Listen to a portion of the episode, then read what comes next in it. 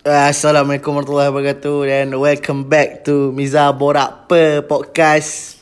So untuk episod kali ni santai empat aku dengan Hasib. So Yo. okay Hasib ada Hasib ya? Test suara Hasib, test suara. Ada, ada, ada. Ada Hasib ada kat sini. So Hasib ni jauh tau dia jauh daripada aku. So aku tak boleh nak jumpa dia depan mata. So aku kena uh, by video call lah dengan dia. Tapi still lagi boleh belajar something and tahu something daripada dia. So first of all aku nak ucap terima kasih lah sebab sanggup terima orang cakap uh, orang cakap jemputan aku yang secara tiba-tiba ni. Jemputan aku yang secara tiba-tiba dia macam tiba-tiba chat bagi tahu eh uh, 30 minit lagi aku on. Hmm. Sangat tiba eh. Sangat tiba So kalau Hasib ni Dia ni Mamat ni Aku punya um, Orang cakap reference lah Dan memang bidang dia lah Dalam seni sinematografi Perfilman ni Ni dia punya bidang. Aku tak boleh lawan. Itu Aku cuma boleh Kongsi-kongsi. Orang cakap minta ilmu je lagi daripada dia. Ibarat dia macam Kau tak payah pergi tengok YouTube tau Nak tengok Apa 10 action movie Tak payah. Kau pergi kat dia Dia tahu semua. InsyaAllah. So Not really. So asyik aku tak nak pergi personal sangat. Aku nak cerita pasal kau punya progress Life yang macam sekarang. Recommend film. How's that Oh my god. Recommend film. How's that? How's that now Yelah dalam Ah, keadaan recommend mati. Covid ni filem Alhamdulillah masih berjalan seperti biasa. So sekarang kita dalam progres untuk sediakan satu short film original content untuk recommend film. Tapi uh, daripada sel- keseluruhan tim lah daripada rumah masing-masing. Tapi short film ni adalah short film horror through video call. hmm. and which is one of us will macam macam kena sumpahan daripada video call tu lah. Tapi semua benda tu dalam proses lah. Oh cun cun cun cun. That's nice That's nice That's good. So korang boleh pergi check out IG dia Recommend film. Kau pergi follow Sure follow now. Kat situ kau boleh dapat recommendation movie. Kau mungkin Dia ada buat daily week uh, Movie of for the week. Dia boleh ada sesi Netflix punya. Ada kan? Kau boleh tanya. Kau pun boleh Ah, tanya. ya. Dia senang hati nak menjawab Tak ada masalah dalam Yeah. usaha-usaha untuk movie ni. So saya dipersilakan Sedihnya Sedihnya Keadaan sekarang eh. Movie pun tak dapat diteruskan. Wayang tak dapat nak hidup. So sejauh mana kau tengok impact tu pada kau? Dia Macam berubah banyak tak dengan hidup kau? Yelah Hidup kau ni dulu ni Orang cakap wayang apa semua Buat filem ni. So macam mana sekarang? So far uh, sebabnya kita dah tahu uh, sebab kita dah biasa kalau untuk handle event ataupun semua uh, promo filem daripada sebelum ni sebabnya kita dapat eh, kita tak ada tak ada covid lagi masa tu. So bila dah dapat benda ni dekat nak 2 tahun So macam impact kepada industri industri filem Malaysia terlalu besar lah sebab kita tak besar macam Indonesia. Sebab dia orang ada populasi ramai. Macam kita ni just 30% and daripada tu lah. So macam nak cakap impact tu memang impact gila lah kan sebabnya sinema tak boleh buka lepas tu shooting pun masih tak boleh tapi Alhamdulillah dengarnya sinema akan buka pada bulan 10 untuk sepu, apa untuk orang-orang yang ada dua sertifikat vaksin lah. Hmm, Alhamdulillah, Alhamdulillah. Cun, cun. That's good, that's good lah benda tu. Aku kenal Asif ni daripada dulu dia kenal dia memang dia hantu lah movie filem ni. Aku tak sure lah macam mana dapat pengaruh tu lagi. Dan tapi Hasib ni dia dulu belajar KV dah dia. Kau belajar KV ya Hasib kan? Asalnya. Ah, ya, asal daripada form 1 ke form 3 which is kita orang dekat sekolah menengah agama Al-Mahmudi Imaran and then form 3 tu berhenti kan. Eh, bukan berhenti ah, kira berhenti sekolah agama masuk uh, KV Hmm. sampai umur 17 and then keluar masuk KRU untuk 3D Mas. Oh, Ya. Yeah. kira boleh buat apa-apa. Not really. Tapi boleh lah cakap. So memang hidup Hai. kau bergelumang Okay lah. dalam sisi sinematografi. So yang macam mana? Yang eh aku boleh cerita pasal movie kau tak boleh kan? Tak boleh kan? Uh, boleh tapi not really fully boleh cerita lah sebenarnya tapi kalau nak cerita boleh je. Okay, okay. Macam, macam ni lah. Macam ni lah. Aku bagi teaser saya. Hasib ni dalam pembikinan sebuah filem tau. So, aku akan tanya macam um, question. Lepas tu kau akan jawab pendek-pendek tau tentang movie tu. Contoh, okay. Movie ni horror? Movie ni movie horror. Hmm. Okay. Um, dia ada klise tak? Not, uh, actually not really horror. Dia uh, horror tapi melo, melodramatic, supernatural, psychological. Okay, okay. Itu dah jawab soalan kedua aku lah. Memang tak klise lah orang cakap. Mm, not really a cliche movie sebabnya memang orang Malaysia belum pernah tengok melodramatic, supernatural, psychological kot. Sheesh. Okay, okay. Kita, kita pergi. Kau, aku tahu kau suka horror. Dan kau memang dalam lah dalam horror ni. Bukan kau ambil basic-basic. Macam aku cerita dia. Melodramatik apa semua. So, kalau macam tu kan. Filem horror the best lah. Yang luar sana hasilkan. Tak kisah mana-mana negara. Aku tak kisah pun. Mana negara. Tak, tak kisah mana-mana negara. Are you really? so, kalau nak tengok filem yang orang kata horror yang daripada luar negara, eh? bukan Malaysia eh? Ya. Yeah. Bukan Malaysia? Bukan, bukan. Uh, okay. Uh, mungkin boleh try tengok The Exorcist. Exorcist, eh? Sebut. Ah, Exorcist. Lepas tu In the Mouth of Madness. Hmm. Hmm. Lepas tu we have uh, Conjuring lah of course kan. Lepas tu Oh, Annabelle semua tu. Conjuring But uh, aku lain. tak aku, aku tak uh, ke arah James Wan movie sangat sebabnya memang aku suka filem horror yang Great BC ni untuk aku explore dia orang punya horror team style macam mana. Oh. Kalau kau tengok aku punya post apa semua Aku akan post banyak-banyak filem psycho And then kau tak tahu pun filem psycho tu daripada mana kan Macam Oh. aku tengok filem-filem yang gore macam tu uh, Actually daripada movie Great B tau Dia memang famous dekat festival Scream Horror Tapi orang negara kita tak tahu sangat kot Sebab dia Sebab B dia- movie lah Tapi B movie dia yang ada quality lah Dia bukan dia bukan untuk tayangan umum eh. Dia bukan untuk semua masyarakat, semua lapisan masyarakat lah orang cakap. Bukan semua lapisan masyarakat. Kena Ah, bukan. nak tengok sebab cerita tu macam yang kau tanya-tanya tu dia affected on horror dia, dia bukan uh, pada pandangan kau terkejut dengar dengar dia punya sound dia. Kan macam kalau movie Ah, kita ah tu okay. kan. Macam movie Malaysia, kita ah. uh, lebih kepada audience kat Malaysia ni lebih kepada um, apa tu definisi seram dia orang dah salah sebenarnya sebab dia bagi dia orang seram Hmm. Oh. adalah uh, bunyi-bunyi Betul. bunyi-bunyi dentuman yang membuatkan dia terperanjat. Sebabnya Betul. that is maksudnya itu terperanjat Betul. bukan kau seram. Seram Ya. definisi dia adalah bila mana kau melihat sesuatu ataupun terdengar Hmm. dan mendirikan bulu roma kau sendiri seperti filem Hereditary. Tiba-tiba ada orang terbakar secara tiba-tiba kat depan kau. Adakah benda itu menakutkan? Yes, that's it. That's the horror. Dia Bukannya tiba-tiba kau terdengar suara yang macam Wah, that, that's the terkejut kan. Aku pun terkejut. Betul betul betul. betul. Dia, dia lebih kepada tangkap orang untuk terkejut je. Tiba-tiba terjuntai. Kau tengok kan tak, tak takut mana pun tengok pocong tapi Ah. sebab pocong tu tiba muncul pap and dia dah dipenakutkan lah. Aku faham aku. Ya. Kita aku macam orang Malaysia mungkin tak sedia lagi ke untuk terima betul-betul definisi sebenar movie horror tu macam mana. Contohlah kita boleh tengok roh roh roh. Roh kan. Mhm, Roh, an- Roh. antara Mhm. cerita horror tau sebenarnya kan. Orang boleh cakap. Roh adalah antara filem horror sebenarnya tapi yang tidak diminati oleh orang ramai sebab dia tidaklah menggunakan ayat Al-Quran as a cliche moment yang kat dalam cerita munafik. Oh, tu bisa lah tu kan. Macam tu lah, macam tu lah. Dia kalau nak, nak cerita horror je lagi satu, kena agama. Aku tak faham juga lah. Dia kena Ya, expect sebabnya- tau audience yang lagi besar. Orang yang non-Muslim nak tengok. Betul-betul macam kau cakap. Horror ni tak semesti kena cerita hantu supernatural. Horror ni kena kat kisah Hmm. pasal orang tu psycho, bunuh-bunuh orang. Contoh-contoh, split-split. Oh, horror, horror juga tu. Seram. Sebab apa aku cakap Roh is not a cliche movie sebab dia tak guna ayat Al-Quran. Dia just guna opening maksud ayat Al-Quran saja. Which is maksud ayat Al-Quran pun ada kat dalam Bible. Hmm. Roh yang terperangkap dengan setan masih ada kat dalam tanah tapi dah lepas habis hancurnya dia akan pulang ke langit semula sama je macam roh kita that's that spirit tapi roh hantu tak pernah mati sebab dia datang daripada neraka dia datang daripada api Dia bukan roh lah sebenarnya. Dia dah jadi kategori iblis, setan. ah, Tak payah iblis dan pergi deeper setan lah. Tak payah pergi deeper lah pasal benda tu. Sebab itu semua sekat asas-asas yang biasa orang perlu tahu. Dia orang tak boleh mati. Semua Sampai kiamat umur Ya, lah. betul. Macam tu lah.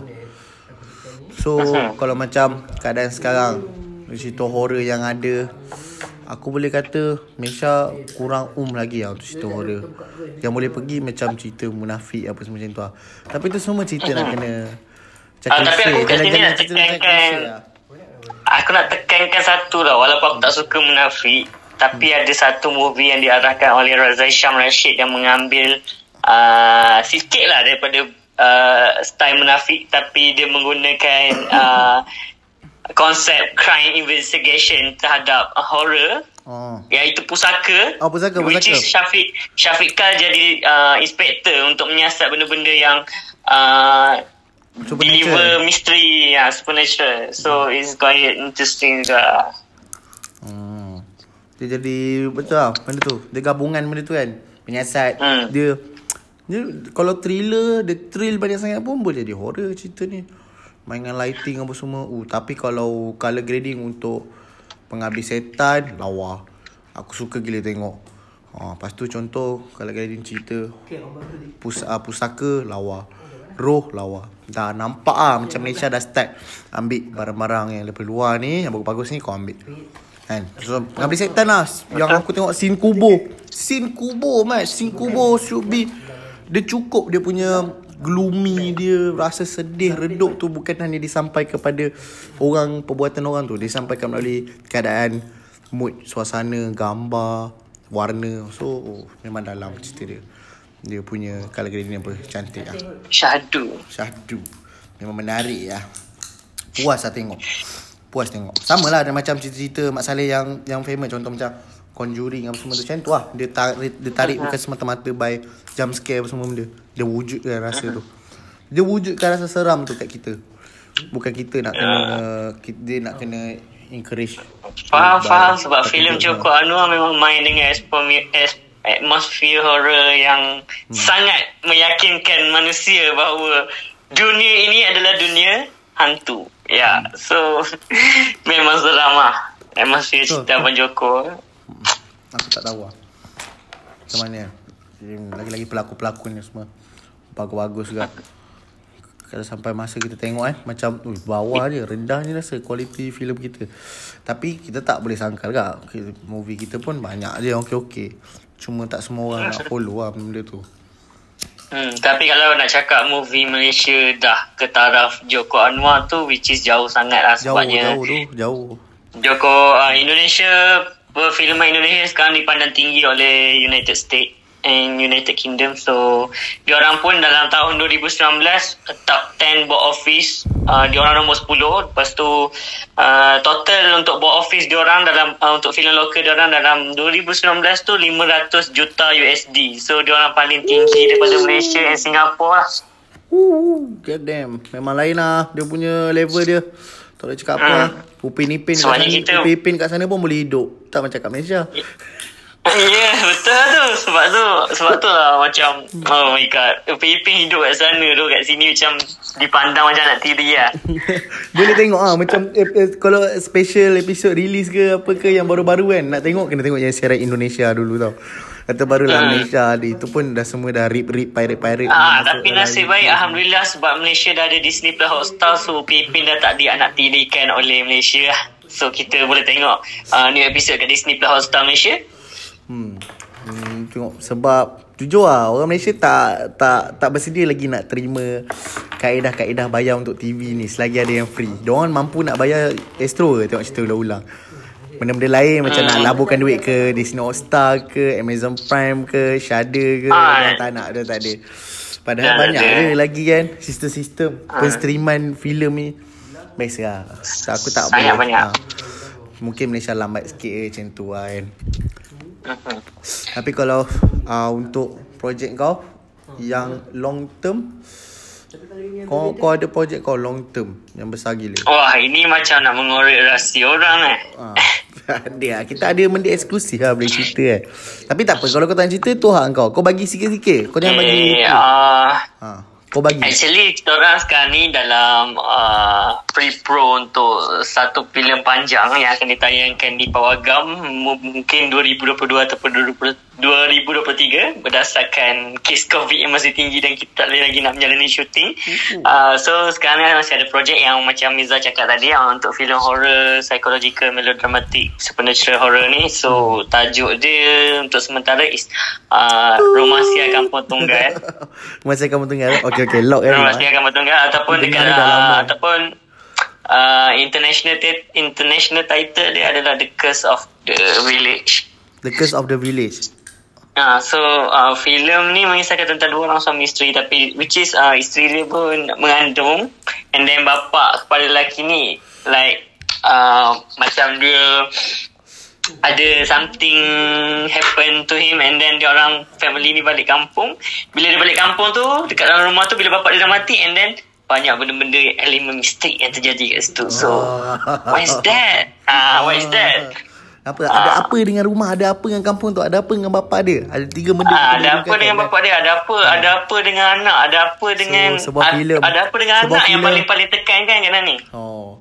So ada filem yang memang akan dia dia ini dia punya elemen ni sangat menarik tau. Dia pulling. Ah, Dia- and then dia orang Malaysia akan energy. cakap, eh, rumah ni macam rumah rumah kampung tok aku kan. Lepas tu, eh, rumah ni macam ada tiang seri. And then kita tahu tiang seri tu ada apa benda kat dalam tu. And then, untuk anak pula, Which is orang-orang kampung akan tahu mitologi sang kelembai and then bila masa sang kelembai tu ditransformkan uh, kepada satu karakter Wow. yang ada kepala rusa ataupun kepala burung kenyalang adakah orang Malaysia akan fikir ini cerita hantu yang biasa-biasa Ah, itulah creature dia akan muncul dalam cerita ni. Ah, tajuk dia um, nama creature tu Sang Kelembai Sang Kudus which is dia ada kepala rusa. And then dia adalah setan yang akan meruinkan segala apa benda yang terjadi kat dalam So hidup dia Adam memang dan menuju Isa. kepada sentimen-sentimen um, Devils lah Macam Lucifer punya eh, Baphomet punya style lah Macam aku cerita tu lah. Apa ni? Ah, ah, Setan kepala then, kambing tu Ah, yang masa tu yang masa aku send dekat kau tu is the first draft lah. Yang sekarang ni kita orang dah uh, revise banyak kali sampai 7-10 Betul. kali and then kita orang linkkan dengan mitologi tradisional Malaysia untuk orang Malaysia dapat accept benda tu lah. Betul. Tapi orang akan accept benda tu as a traditional tapi sebenarnya kalau kita tengok kalau kita letakkan back format dalam tu dia akan sama dengan format yang kita tengok filem luar macam Contoh. Setan kepala kambing apa Conjuring semua apa semua Ah, Ah. Contoh lah. Contoh-contoh macam tu lah. Betul betul betul. Dia macam kita tak semestinya cabang-cabang ilmu ni uh, macam nak cakap contoh lah kalau kita percaya pada setan kan kita pun kita as orang Islam pun believe tau benda tu ada. Memang ada dia. So sama macam orang luar Mak Saleh semua. So nak kata macam dia orang tak boleh terima pun tak boleh juga dia orang boleh terima sebab yang aku faham movie kau ni bukanlah nak sentuh pasal keagamaan sangat ya betul eh wujudnya entity apa semua tu ke macam mana Hmm, macam mana? Macam mana? Okay, uh, sebenarnya filem ni adalah filem Memang kita nak kritik pasal agama tapi which is kita a long way kita guna tak ternampak terlalu preach macam cerita munafik sebabnya nanti kita akan rasa macam ya Allah ya Tuhanku bantulah aku like like fuck up kat situ kan. Nah, sebab apa benda pun mesti korang akan menggunakan klise format like ya Allah ya Allah bantulah aku uh, with miss and scene yang sama. Jadi aku gunakan satu format di mana kita orang menggabungkan uh, Bible punya style dengan Al-Quran punya style but in the bad way lah. So which is kita akan tengok orang yang beriman kepada Allah Subhanahu Wa Taala ini in another side ini disclaimer awal untuk tonton orang. Takut nanti orang cakap benda ni terlalu tak pergi islami apa semua kan? Ah sebabnya actually kita tahu orang Islam ni banyak yang memang uh, apa tu uh, beriman kepada Allah apa semua. Tapi yalah. sebenarnya kalau kalau Islam. ada yang guna uh, santau ada yang guna pedamping atau apa ada yang ada guna saka and ada yang sebenarnya manusia ni banyak yang bertopeng dengan setan. Bagaimana jahatnya seorang manusia tu? Ah, dekat sini yang kita akan terapkan nanti. Yelah So kita akan Ah. gunakan manusia yang terpesong dalam akidah agama itu menuju ke jalan uh, Jesus. Oh Macam pergi kepada peradilan agama ke ah. Ah, Kau uh, adakah kau rasa kau ada rasa macam ada sikit runsing ataupun kau dah sedia dengan segala jawapan yang mungkin akan diberikan oleh pengkritik-pengkritik filem lain dan terutamanya orang-orang yang terlibat besar dalam um, agama uh, okay, so far sekarang ni kita masih berhati-hati sebab ini adalah sebuah filem yang agak lah, menyentuh eksperimental. sensitivity orang ramai, community. jadinya dekat sini aku dah dah dah ready lah sebabnya untuk Malaysia punya uh, Kau dah Malaysia sesuai punya lah. Kau dah sesuai lah ikut standard Ah, Malaysia. Malaysia Malaysia Malaysia punya versi dah ada versi dia sendiri and then Ah. dah cutting apa semua dah dah dah, dah sediakan lah. So untuk US akan nampak benda lain lah daripada Malaysia tonton nanti. So Oh, memang ada shoot. dua versi yang berbeza. Asal seronok lah Bil, tengok ada dua version lah orang cakap kan. Aduh. Hmm. Kau tak rasa benda tu lepas ke kita punya LPF? Uh, sebab tu untuk Malaysia aku dah uh, dah susun Sedia untuk, untuk lalu. Malaysia. Tapi adakah kalau uh, beza sangat jauh ke yang US version dengan Malaysia version ni? Jawab simple. Ah, dia uh, ada ada ada 30% lah benda yang akan kena tukar kat dalam tu. 30%? InsyaAllah. 30? Ah. Like 30%? Yep. 30%. 30%. Tapi keseluruhan konteks filem tu takkan ganggu lah kan? Kau rasa? Uh, ya, seluruh konteks filem tak akan ganggu sebabnya yang akan ditukar adalah creature dia and then bagaimana penumbuhan pe- pertubuhan-pertubuhan kultus uh, orang yang sesat ada kat dalam cerita tu yang stand daripada agama Islam ke agama yang bukan Islam. Ah, Hmm. literally. Hmm, okay, okay, okay. Faham, faham, faham, faham, faham. Agak berat lah. Aku boleh kata agak berat lah benda ni dan sangat makan masa lah. Kalau tak ada COVID pun, aku tak rasa benda ni boleh selesai cepat eh. Kau nak kena Ah. rujuk balik, kau nak kena pusing-pusing tengok balik. Kan? Betul betul. Ha, sebab benda-benda macam ni kita dengar pun agak heavy tau dan uh, kita takut orang susah nak terima tak terima. Tapi at least uh, ada efforts tu memang study apa semua bukanlah setakat level-level sampah tu. Contohlah filem yang movie yang kau ajak aku yang kemai tengok sampai kena hujan apa siap tu. Dah nak pergi kolong, eh? kolong. Ya Allah sampai matilah aku ingat. Macam bingai ni movie. Aduh. Aku tidur je tu Aku tidur. Aku datang tu nak makan je tu Tak ada benda lain tu Otak aku yang kemeh Tak ada minat langsung nak tengok. Gila. Uh, ya. Dia macam Dia macam Macam aku rasa Benda ni macam subcon punya kerja. Macam Kau dapat duit Turun bagi kat subcon. Ha, Kau tolong buat lah movie macam ni Lepas tu subcon tu pula Macam malas pula. Banyak pula benda nak buat. Dia bayar sikit lagi ke company ni. Ha, Kau tolong buat movie macam ni. Jadi dia macam tu lah Dia dah Lepas tu dia tak malu tu Borak tu nak masuk bawah office. Aku cakap Damn! Aku cakap Ya, sebab diorang hanyalah pengarah-pengarah yang cuba untuk buat filem. Tapi in another way bila orang kritik filem diorang diorang tak nak accept benda yang Tak orang accept, kritik eh, tak boleh nak accept, eh. ya. Dia macam ni lah kan. Kau kau Okay kita perjelaskan lah Isu-isu pengkritik filem Malaysia. Sebab dia orang macam kena hentam gila. Zahblok ke kau kan. Macam orang tak boleh terima. Kritism ni Dia memang should be Benda tu membina tau. And lepas tu ni kau bersyukur Ada orang nak tengok And tolong bagi kau buat idea yang Aku rasa next kau patut buat macam ni. Tapi dia orang tak boleh terima. Aku rasa apa penyebab utama dia? Aku Pada aku satu je Besar kepala Dia orang rasa dia orang dah besar sangat kepala dia orang Kau rasa Okay sebab the first the first thing is uh, diorang ada dalam industri Malaysia Ha. perfilman Ya. and diorang punya level tu mungkin diorang dah anggap diorang ni tinggi Oh. uh, so diorang boleh cakap oh aku ni director film Malaysia so aku can do whatever what I want kan like uh, aku boleh buat apa Besar yang aku suka lah Besar kepala lah Ah, so uh, ego dia orang tinggi. Bila kita dah kritik sikit, dia orang akan cakap, "Oh, maybe kita orang nak saman kau sebab kau orang dah hentam filem aku." And then uh, mungkin kita orang boleh report polis dan kau akan duduk dalam jail and then kau kena remand apa semua baru kau nak menyesal. Uh, macam tu lah dia cakap kat politik. Tapi kita orang faham kalau law untuk filem takkan ada satu undang-undang pun yang boleh membawa kita orang ke dalam mahkamah sebabnya filem adalah untuk public.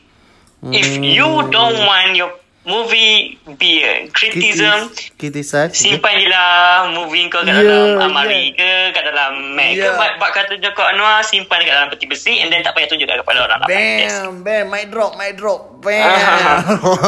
Itu jawapan dia. Kalau kau tak nak orang kritik Tak nak orang tu Kau tak payah nak try jual. Kau kena faham Movie tu Kau umpama berjual barang. Kau kena accept Kalau barang kau tu rosak Atau tak okey tak semestinya orang yang pergi tengok tu marah movie kau sampah. Bukan minta duit pun. Dia bagi tahu je. Kan? Macam sa- yang Sebab- sampah gila bodoh Yang ada orang demand nak suruh buat Apa cut untuk review movie. Aku macam the heck sial. Sampah yang tu Kita tak payah sebut lah. Kan kena saman pula aku. Hmm. tapi ada lah Tapi ada lah orang tu. Aku macam pelik sejak Engkau pun macam Macam up down up down je orang dia kan. Damn So, so macam tu lah kalau kalau nak nak sebabnya filem tu uh, datang dalam banyak perspektif ya sebabnya tak semua orang pandai filem dan tak semua orang pandai seni. So which is kalau nak tengok dekat semua sudut orang uh, dia orang akan berfikir oh cerita ni macam ni. And then that's on the side. And then dia orang dah tengok dia orang yang pay tiket so whatever yang keluar Hmm. daripada mulut dia orang that's dia orang punya pendapat. So kita orang tak nak buat apa-apa kita sepatutnya as a filmmaker just accept it and buat yang lebih baik pada masa akan datang. So tak payah nak mungkinlah down sikit. Tapi tak payahlah nak sampai nak okay aku akan saman kau like Ya, aku akan saman kau sebabnya kau kritik filem aku. Okey, kalau kau tak nak kritik filem kau, kau just simpan eh, filem kau kat dalam almari dan tak ada siapa yang akan kritik filem kau. Ya Dan kau takut sangat lah. Macam Joko Anwar kan Orang yang Dia asal pengkritik filem eh Tengok movie Hmm. dia macam mana gempak Oh god damn it level lah Another level So aku masuk scene bandel lah Aku terkejut gila lah Bila tengok Baju movie dia Terjual dengan harga yang agak tinggi Padahal benda tu Tak sampai level vintage pun lagi. Tapi, tapi sebab cerita dia menarik Orang tahu cerita dia sedap. And dia punya Poster lawa Dia punya scene dalam Dalam movie tu lawa Tu itu yang menyebabkan orang Fikir yang Uh Kena tengok Kena ada benda ni Merch ni Kena ada barang ni. Tanda kenangan. Oh benda yang diingati sama lah. Benda yang diingati Benda banyak sebenarnya filem Joko banyak kena request dekat US dengan UK. So orang dekat sana dia like macam okay filem Joko Anwar dekat sana tayang. Hmm. Uh, ada distributor buat masuk but uh, the giveaway ataupun merchandise mer- merchandise sikit. So Hmm. ada yang uh, ada yang beli dengan harga yang mahal lah. So whatever it. ha, Muka-muka Tu biasa tu hmm. So benda tu memang diingati Contoh lah Macam cerita American Psycho apa ke Kalau merch dia ada Kalau timbul Dalam dunia vintage Apa baju ni Bandil ni Mahal ke? Ada harga lah Sebab orang tahu Orang kenang cerita tu. Scarface semua. Kan? Aku, aku Okay okay. Kalau cerita Pasal movie kegemaran aku Aku suka gila tengok Filem-filem yang Blue collar punya Crime Apa semua Style-style mafia Yakuza Aku suka macam tu Bukan lebih pada gangster Ganas-ganas bertumbuk jahat je Yang The terancang Godfather. ha, Godfather apa semua so, The Godfather, The Gentleman, ada ke? The Ada ke movie? Blinders. Ada ke movie Malaysia yang Sampai level itu Uh, actually, aku rasa belum ada. But uh, in in apa orang kata kalau dalam Malaysia dia ada satu filem mafia tapi dia komedi kan. Dekat View dia ada tiga season sekarang memang ada sambutan daripada peminat dekat View. So tajuk cerita tu keluarga Bahadur oh, dia pasal ma- mafia. dia, dia banyak ni kan Dia banyak dia, Oh dia dalam tu dia boleh lepas-lepas Saya cakap kan Tak ada Ah, sensor dark kan komedi. ha, and, yeah. ya. komedi apa semua Oh bagus Ya, tak silap aku keluarga Bahadun dia adalah mafia family yang pasal mafia yang ada restoran and then dia orang memang fully tak sensor langsung kat situ. So Ah. pukimak babi and what everything yang dia nak guna dia orang boleh lepaskan kat dalam Ya. Bahadun ya. Betul betul betul. Sebab ada tayangan dekat view dia kan So nice tu benda tu. Sangat bagus. Aku, aku memang memang lah Kes tu tak bagus. Tapi Dia menunjukkan realitis Realitas sebenar lah Macam mana orang luar bercakap. Kau nak Kau nak sensor benda tu dalam movie pun Tapi dekat luar Orang duk bercakap-cakap je. Kan Duk, duk marah sikit Terkeluar dia cakap dia Babi lah Apalah Kimak lah Apalah Bodoh lah Hanat lah Kan? Kau kau sensor tu Tapi kat luar sama je. So benda tu Patut ni kau fikir dulu Macam mana kita nak settle kat luar dulu. Sampai So gini. sebenarnya aku tengah So sebenarnya aku tengah frust Sebabnya Sabtu hari tu aku dah tengok Satu filem ni Yang director dia agak ego juga so, Nama dia Rayleigh Director ni. So dia direct Belaban Hidup Infeksi Zombie Yang tengah tayang dekat Astro First sekarang. So which is movie tu teruk gila. And then dia orang masuk dekat festival filem yang Not illegal.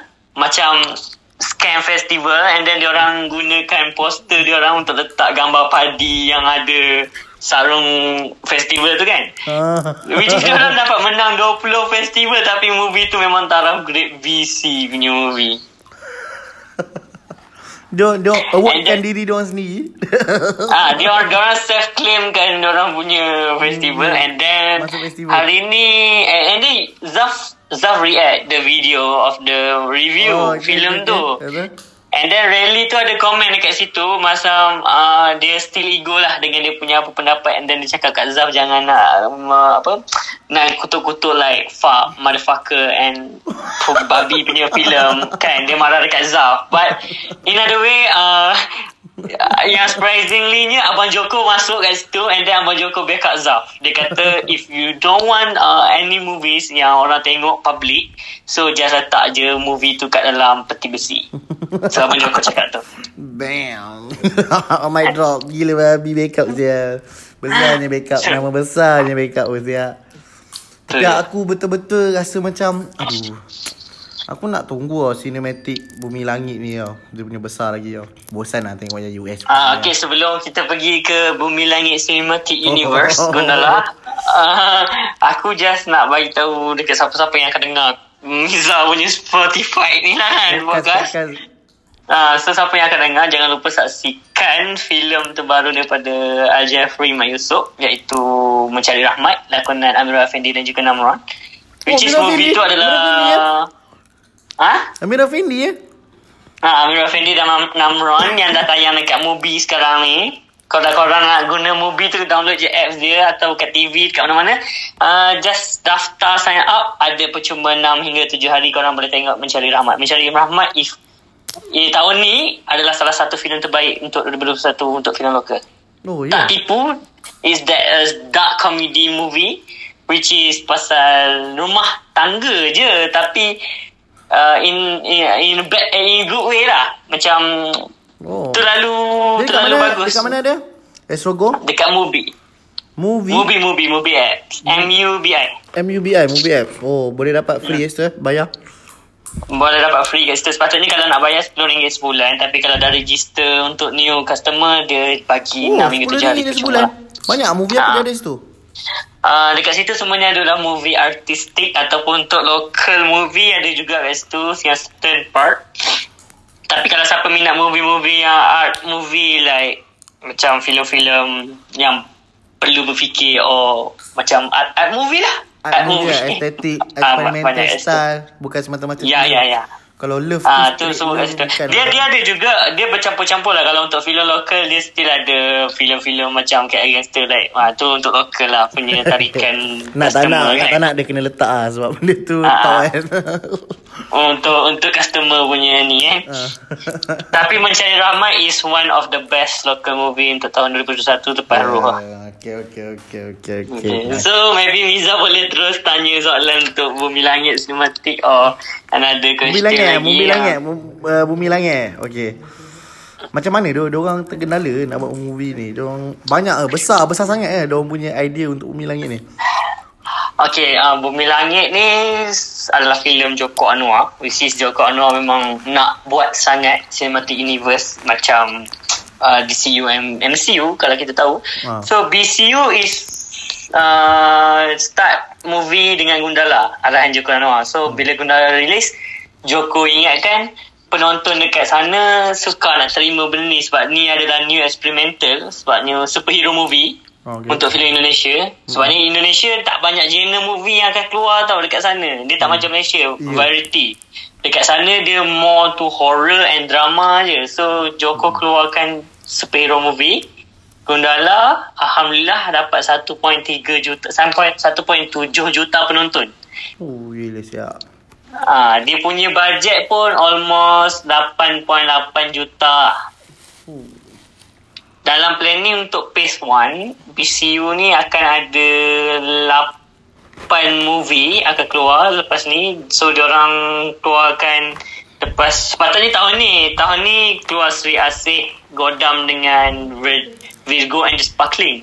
Hmm. Tapi disebabkan pandemik, diorang tangguh ke tahun 2022. Aduh. So, Sri Asih is the next sequel lah. Sri Asih adalah perempuan yang feature kat dalam Gundala tu. Yang pakai apa tu macam bidadari sikit kan. Dia guna guna dia punya selendang tu untuk magic power dia. Ha. Hmm. Virgo adalah budak-budak gitar yang ada kuasa. Budak-budak band perempuan yang ada kuasa elektrik api ni. So ini adalah macam timeline dia dekat uh, macam Peter Parker, Tom Holland tau. Timeline sekarang. So Hmm. Gundala is timeline yang Patriot dulu. So nanti ke belakangnya lagi akan ada satu timeline lagi legenda iaitu si buta dari gua hantu. Si buta dari gua hantu ni memang ghost sebabnya akan diarahkan oleh Timo Jajanto. So ni adalah superhero pertama yang akan mendapatkan justifikasi 18 tahun ke atas. Sebabnya dia akan Anti-hero. menghadirkan Anti-hero style. Deadpool style. Anti-hero. Bu- Bukan Deadpool style. Ah, Anti-hero. Dia Anti-hero. dia macam ah macam tu lah dia Lagak-lagak dia bloody. Lagak perangai dia tak macam hero Tapi sebenarnya dia tu hero kan Macam Hmm. dia buat benda tak fikir apa ya. Otak dia nak pukul-pukul berdarah hancur-hancur Ah, tapi still tapi dia si buta dari dia. gua hantu ni dia ada ular siluman dengan monyet mata buta so dia orang akan fight. Oh But dia kalau nak cakap Bumi Langit Cinematic Universe memang ba- dia memang besar. Kalau buat movie pun aku rasa macam banyak pace macam Marvel juga sebab dia orang ada lebih kurang 10,000 karakter dalam Bumi Langit Cinematic Universe. Tapi so yang dekat phase seri 1 ni baru hanya Ha? Untuk seri asing ni dah siap ke tak sebenarnya? Untuk Seri Asih ni dengan itu dia dah syuting, dah siap. Vigo pun dah siap. Hmm. So tinggal nak tayang je lah sebab pandemik ni. Ah. Kalau ikutkan Bumi Langit ada 10,000 karakter tapi dia orang buat phase 1 dulu. Gila Sebelum sama ke 10,000. pace tu. How come dia orang dah Hmm. boleh ada 10,000? Sebabnya memang Bumi Langit Cinematic Universe ni karakter dia dah lama ada. Komik dia dah lama start 1950. So itu famous dekat Indonesia memang dia orang ada. Oh, Memang ada 10,000. lama dah? Ya, dia orang dah lama 1950. Oh damn 1950 tu tak silap lepas Marvel DC dah keluar komik juga baru dia orang buat komik. Tapi dalam versi Nusantara. Lah. Besi Nusantara Okay okay okay Faham faham faham. Nak buat macam Memang Sesuai dengan Tempat kita lah kan. Ya Sip Aku ingat. Ah, dia nak sesuaikan dengan asal Tenggara. Okay lah Sip Aku ingat sampai sini saja. Terima kasih untuk perkongsian Yang sangat menarik. Penuh muhibah Very variety. Semua benda kita sentuh. Mhm. Mungkin lah tak semua lah movie kan. Tapi kita dah tahu Apa movie dia minat Apa Tak movie aku semua. minat So korang boleh check it out lagi. Sekali lagi aku cakap Pergi dekat recommend film. Kau nak DM dia pun Kau boleh DM dia direct Kat recommend film tu. Kau tanya dia Bang aku nak tengok movie apa ni? Kasih meriah sikit.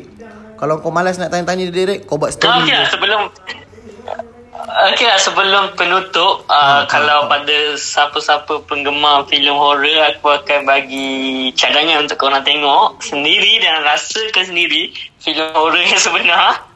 Oh. Jangan tengok cerita macam munafik and then agung-agungkan.